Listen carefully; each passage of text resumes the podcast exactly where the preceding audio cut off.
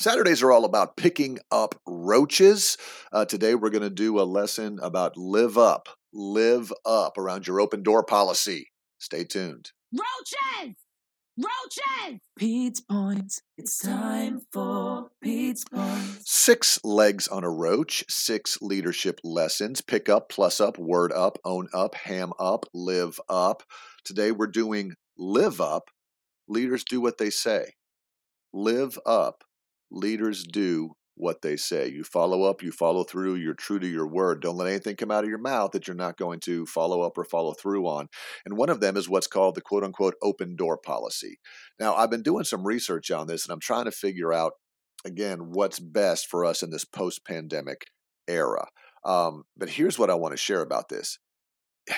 People interpret the word open door policy in different ways. So if you say, hey, everybody, come to me whenever you want, I've got an open door policy, you may interpret that to mean I'll talk to you about anything at any time. Your employees may interpret that as your door will always be open. Literally, your door will be open. So when you close the door for meetings, when you close the door because you're on an important phone call, if you happen to have your own office, your employees might look at you and go, I thought you had an open door policy. I thought I could come at any time. So eh, I would be careful about the use of the phrase open door policy because you don't want to do anything that makes you not live up to your word and, and do as you're going to say. So at least clarify, hey, I've got an open door policy. What that means is so on and so forth and kind of explain. So if you're still using that phrase, make sure you clarify what that means. That'll help you live up as a leader.